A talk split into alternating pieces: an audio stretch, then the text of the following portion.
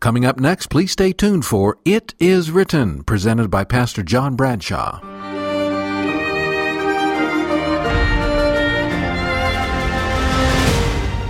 This is It Is Written. I'm John Bradshaw. Thanks for joining me. Family Feud, Wheel of Fortune, Let's Make a Deal, The Price is Right, game shows. They got their start on radio and TV in the late 1930s. And today, the commercial television landscape features numerous game shows. In 1940, a game show called Truth or Consequences debuted on radio. It aired on television from 1950 to 1988. On April the 1st, 1950, host Ralph Edwards announced that the town of Hot Springs, New Mexico, had agreed to change its name from Hot Springs to Truth or Consequences for the right to host a 10th anniversary episode of the game show in their town. It was a publicity stunt, and it worked. We're still talking about it more than 70 years later, decades after the program went out of production. And Hot Springs, I mean, Truth or Consequences, saw tourism numbers go through the roof. Truth or Consequences isn't the only town to have changed its name. In August of 2018, Mayo, Florida, temporarily changed its name to Miracle Whip in an advertising stunt. Get that? From Mayo to Miracle Whip. But other name changes have been permanent. New Amsterdam became New York City. Saigon became Ho Chi Minh City. And Constantinople, Turkey became Istanbul. People change their names. Marilyn Monroe was born Norma Jean Mortensen. Musician Elton John was born Reginald Dwight, and actor John Wayne's given name was Marion Morrison. Boxer Cassius Clay changed his name to Muhammad Ali, and basketballer Lew Alcindor became Kareem Abdul Jabbar. Both men changing their names following their conversion to Islam. And there's an interesting point. Some towns change their name on a whim. Hot Springs, New Mexico won a competition for the purpose of publicity. Some people change their name because, well, because Judy Garland sounds a lot more Hollywood than Frances Gumm, Garland's real name.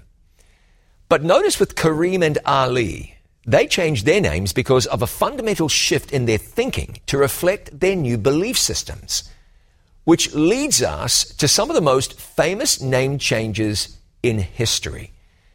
In the book of Genesis, several people have their names changed by God. One of them was Abraham, who started life as Abram. And this is important because according to the Bible, one day you are going to be given a new name by God Himself. Why is God going to give people a new name? Let's look at a few case studies and find out. In Genesis 17, Abram is 99 years old. The background Abram and Sarai were unable to have children. Abram tried to help God out of what was undoubtedly a tough place, humanly speaking. Sarai suggested Abram take Hagar, her maid, and father a child, which happened. But that child would never be the child of promise, and the situation became incredibly complex. You would hope that Abram would learn his lesson. And evidently, he did. God renewed his covenant with Abram, saying, I will make my covenant between me and you, and will multiply you exceedingly. God then went on to say, No longer shall your name be called Abram, but your name shall be Abraham, for I have made you a father of many nations. His name was changed from Abram to Abraham. Abram likely means something very much like exalted father. And while it's not easy to know the precise meaning of Abraham, it's most likely something close to father of a great number. So you see what happened there. Abraham's experience changed, and God signified that by changing his name. There was a change in direction, which followed a change of heart, and then God changed his name. So let's look at another case where this happened. There are several in the Bible. Abraham's son was Isaac. Isaac's wife Rebekah was infertile, but in answer to prayer, Rebekah became pregnant with twins, Jacob and Esau. Esau was born first, Jacob second, with Jacob holding Esau's heel when he was born. The story is well known. Esau, as the oldest, was entitled to the birthright, certain responsibilities and privileges, including a financial advantage, along with the spiritual leadership in the family. Jacob took advantage of Esau's extreme hunger one day when Esau sold him the birthright for a plate of food. Esau basically said, I'm about to die of hunger, so the birthright would be no use to me. That was an expensive meal. And it was a dirty trick on the part of Jacob. And on top of that, it demonstrated an utter lack of faith in God. Jacob already knew the birthright and all that came with it would be his. God had told his mother Rebekah, the elder shall serve the younger. There was no need for Jacob to wrong his brother, but he did it anyway. And on top of that, Jacob and his mother Rebekah concocted an elaborate plot to deceive the boy's father, Isaac. He was an elderly man in failing health with poor eyesight, and they tricked him into blessing Jacob when Isaac thought he was blessing Esau. Isaac was disappointed he'd been deceived. Esau was angry. So angry, the Bible says he hated his brother Jacob. Rebekah advised Jacob to flee for his life. So he did, traveling hundreds of miles to his uncle Laban's home. Abraham occupied a very special place in the world. He was called to be not only the father of many nations, but the progenitor of the Messiah. The Messiah would be his descendant. Jesus would be his descendant. Abram needed a change of heart, and he experienced it. And God signaled that heart change by giving him a new name. Now, here's his grandson, a complete scoundrel, cheating his twin brother, cheating his own ailing father. And yet God didn't give up on him. He gave Jacob the beautiful vision of a ladder connecting earth with heaven. God prospered Jacob when Laban tried to rip him off. Then, when Jacob later learned that his brother Esau was heading in his direction, he cried out to God. He believed he was in a tough place. And then something interesting happened. The Bible says there wrestled a man with him until the breaking of the day. This was the pre incarnate Christ wrestling with Jacob. Hosea wrote that he wept and made supplication unto him. Jacob wrestled with the angel all through the night. The angel said, let me go, for the day breaks. But he said, I will not let you go unless you bless me. And then this. So he said to him, What is your name? He said, Jacob. And he said, Your name shall no longer be called Jacob, but Israel. For you have struggled with God and with men and have prevailed. Then Jacob asked, saying, Tell me your name, I pray. And he said, Why is it that you ask about my name? And he blessed him there. So Jacob called the name of the place Peniel, for I have seen God face to face, and my life is preserved. That's Genesis 32, verses 27 through 30. God changed Jacob's name that night. Now, why would he do that? And how is that relevant to you? I'll tell you in just a moment.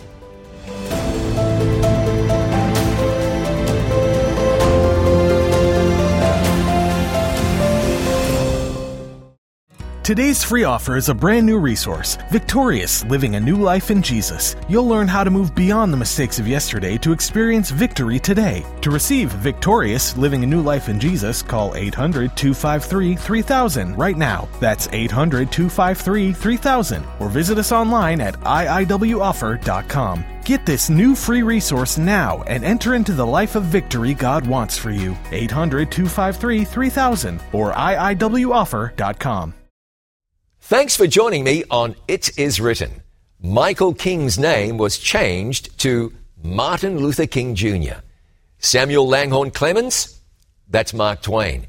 Former President Gerald Ford was born Leslie Lynch King Jr. And Jacob, the son of Isaac in the Old Testament, had his name changed, except in his case, his name was changed by God. And here's why.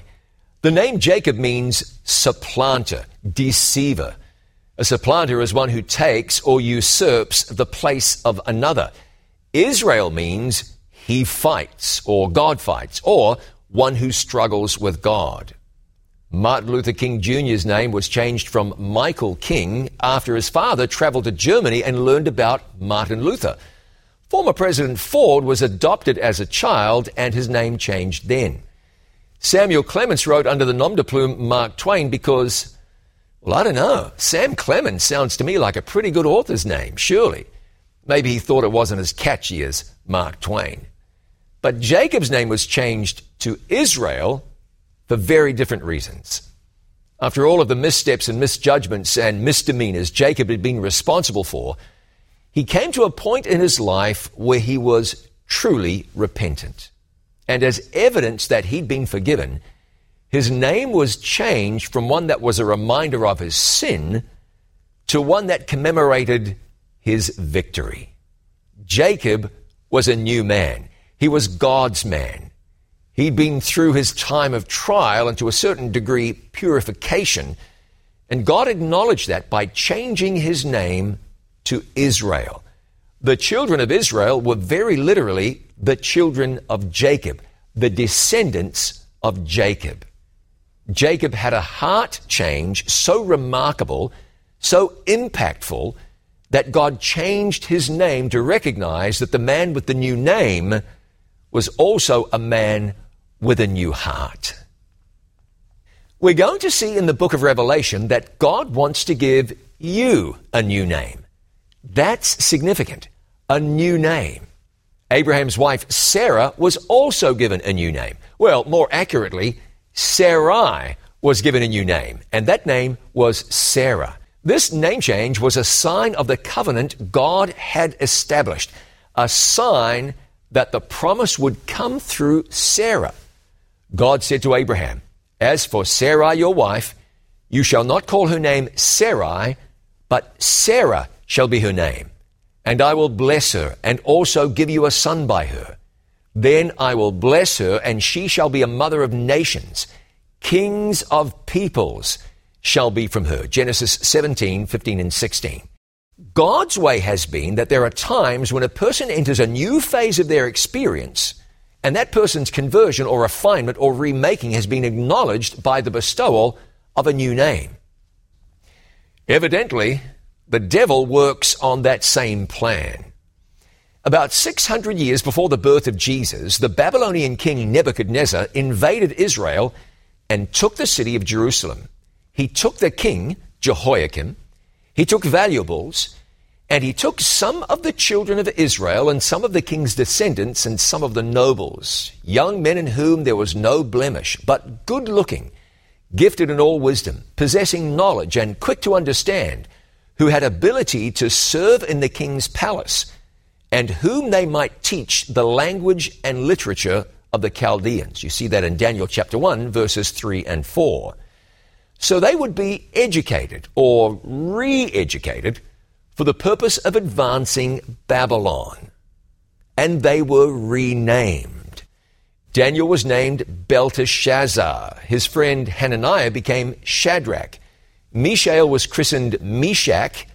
And Azariah was given the name Abednego. The name Daniel means God is my judge. Hananiah means Jehovah is gracious. Mishael means something like who belongs to God, while Azariah means Jehovah helps. Those are names given to remind an individual of his or her purpose, of their blessings, of their relationship to God, their dependence on God. But their names were changed, and for a purpose. While it's not 100% clear what each of the four new names mean, Nebuchadnezzar said later that Daniel's new name of Belteshazzar had been given according to the name of my God. Abednego is clearly a name that honors pagan deities. They were wanting to make these young men Babylonian. So they gave them new names, signifying that they were in the service of a new master and should therefore honor new gods. When Joseph was taken to Egypt, Pharaoh gave him a new name, Zaphnath Paaneah. The kings were saying, You're on a new team now. You're serving a new God now. And they changed their names to signify that. The new name was to lead a change in the heart. Only in the cases of Joseph and Daniel and his friends, that change of heart never happened because they were faithful to God. Now we see in Revelation something really significant. In the letters to the seven churches, Jesus addresses Pergamos and says this He who has an ear, let him hear what the Spirit says to the churches. To him who overcomes, I will give some of the hidden manna to eat. And I will give him a white stone, and on the stone a new name written, which no one knows except him who receives it. Revelation 2:17. Isn't that interesting? God intends to give you a new name. So how does a person receive a new name from God? And why? And what might it be? We'll look at that in just a moment.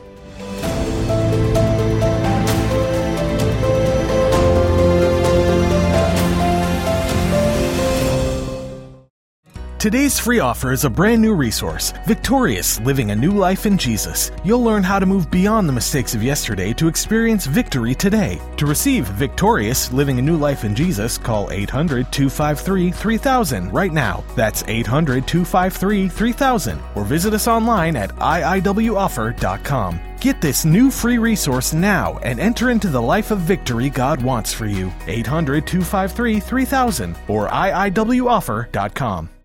The clock ticks persistently. Every 60 seconds, another minute passes. Every 24 hours, another day. Every 365 days, another year is consigned to history. Life is governed by time. From the alarm clock that wakes you in the morning to the bell that rings to announce the end of class, there's no escaping the relentless march of time. Given that our time on this earth is limited, how can we best use our time? How can we spend our time in a way that encourages spiritual growth and draws us closer to the heart of God? Don't miss Time Well Spent. Learn how God intends time to work for you, to be your ally as you prepare for eternity. How do you find time for the things that you really want to do? And how do you find time for God? Time Well Spent. Brought to you by It Is Written TV. Thomas Mapother IV. That's the given name of the actor Tom Cruise. Nobel Prize winning musician Bob Dylan was born Robert Zimmerman. And Peter, the brother of Andrew in the New Testament, the man who walked on water, denied Jesus, and once caught a fish with a gold coin in its mouth, was Simon, until Jesus named him Peter. Peter means a stone. You might say a rock, except that Jesus made the distinction between Peter and himself by saying, You are Peter, a stone, and upon this rock, meaning Jesus, the rock of the Bible, I will build my church. Jesus, the immovable rock. Peter, the rolling stone. Jesus gave Simon his new name of Peter to say something about what Peter's character would be. He'd be firm but not the finished article, not the mountain out of which the stone was taken. That's Jesus. It's as though Jesus was saying, Simon, you're going to be important, foundational to the church. You'll have qualities, but remember that you're small, a stone. Remember you are not the boulder. You're not the rock of Gibraltar. And it's when Peter forgot that he was small and not big that he fell. I'll never deny you, he told Jesus. And then he denied Jesus three times on the night before Jesus was crucified. Now, more often than not, in the Western world, we don't name children based on the meaning of their name. For example, I'm John not because my name means God is gracious, but because my father's name was John and his grandfather's middle name was John. I'm thinking that few of the little Liams running around at the moment were named Liam because of the meaning of the name, with gilded helmet. Something to keep in mind is this what a name means often depends entirely on which baby name book you read the definition in. But in the last book of the Bible, we see Jesus say this He who overcomes, I will make him a pillar in the temple of my God, and he shall go out no more. I will write on him the name of my God and the name of the city of my God, the New Jerusalem, which comes down out of heaven from my God. And I will write on him my new name. Revelation 3, verse 12. This is a repeat of the thought expressed in Isaiah, where God says, The Gentiles shall see your righteousness, and all kings your glory. You shall be called by a new name, which the mouth of the Lord will name. Isaiah 62 2. God was promising his people a new experience. For Zion's sake, I will not hold my peace and for Jerusalem's sake, I will not rest until her righteousness goes forth as brightness and her salvation as a lamp that burns. That's still to be fulfilled in God's people. And God says that's the salvation experience when his people will be a crown of glory in the hand of the Lord and a royal diadem in the hand of your God. A new experience and a new name signifying that experience. In this context, a name represents or indicates character. And what Jesus says to us here is that when you surrender to Him, He'll develop in you a character like His own. You can manifest the character of Christ. It's worth thinking this through. This is a high calling. And God's not talking about something half hearted. He isn't talking about cultural Christianity, make believe Christianity, but real, deep, abiding faith in Him. This isn't acting a part, but fully surrendering your life to God so that your experience is new and Jesus is living His life in you. And that's the promise of Scripture. 2 Corinthians 5 verse 17. Therefore, if anyone is in Christ, he is a new creation. Old things have passed away. Behold, all things have become new. In fact, that's the privilege of Scripture. I wonder if a lot of people aren't selling themselves short by not coming up to the experience God wants them to have. Not in church when they could be, not reading the Bible, not sharing their faith, not experiencing a meaningful prayer life, just not taking all God wants to give. And it's an experience anyone can have. Look how God puts it. I will give you a new heart and put a new spirit within you. I will take the heart of stone out of your flesh and give you a heart of flesh. I will put my spirit within you and cause you to walk in my statutes, and you will keep my judgments and do them. That's found in Ezekiel chapter 36. This is what God does in a person's life. I will give you a new heart. I will put a new spirit in you. I will take away your heart of stone. I will give you a heart of flesh. I will put my spirit within you. God wants to work in your life so fundamentally that you have a new character. Christianity isn't just learning to live by a new set of rules. It's a heart change, a mind change. It's a character change. God doesn't want you living in this world bound to the old person you used to be.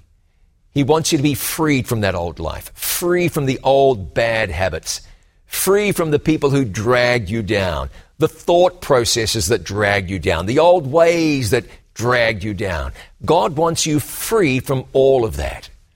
In Paul's day, there were believers who insisted everyone had to follow the Jewish beliefs that were made obsolete when Jesus died on the cross the ceremonial feast days and so forth. But Paul wrote, For in Christ Jesus neither circumcision nor uncircumcision avails anything, but a new creation. Jesus spoke to a man named Nicodemus and said to him, You must be born again. And that's the work God can do in your life. the work He will do in your life when you open up your heart to Him. So, what would that new name be that God promises to give you?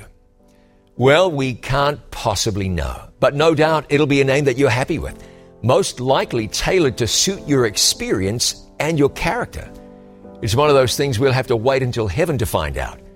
But this side of heaven, you can have the experience in faith that God wants you to have. You can live with integrity. You can live with your head held high. The old life doesn't have to define you. And the person you were can be just that the person you were.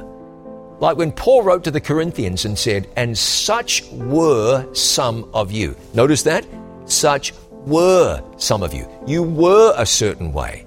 But you're not now because Jesus has entered your heart and brought his righteousness and his peace and his grace. Is it time to let God do that new work in you? To take away the old and bring in the new? You can make a decision right now to receive a new heart, a new character, and eventually a new name. We're going to pray about that in just a moment. Thank you for remembering that It Is Written exists because of the kindness of people just like you. To support this international life changing ministry, please call us now at 800 253 3000. You can send your tax deductible gift to the address on your screen, or you can visit us online at itiswritten.com. Thank you for your prayers and for your financial support. Our number again is 800 253 3000, or you can visit us online at itiswritten.com. Let me pray with you now. Let's pray. Father in heaven, I thank you today for Jesus and that he died so that we could be changed so thoroughly that our character is made new. That one day you'll give us a new name, recognizing our new experience. Friend, do you want that? Do you feel like there's something missing, something lacking? You're seeing the cracks in your experience, your lack of faith perhaps. You're wanting to be all in with Jesus. Father, I'm praying for that person right now who wants a new life, a new heart, a new experience. Connect us with your heart so inextricably.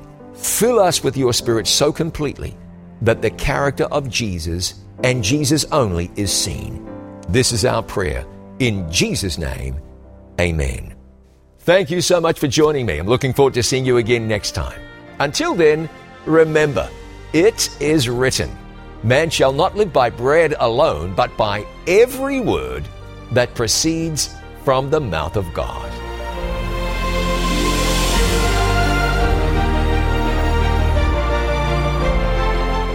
You've been listening to It Is Written, presented by Pastor John Bradshaw. We hope you have been blessed and that your faith in God has been renewed. Join us again next week at the same time on this station for It Is Written with John Bradshaw. This program was produced by It Is Written, all rights reserved. It Is Written is a faith based ministry. Thank you for your letters and continued support. For more information, please visit our website, itiswritten.com.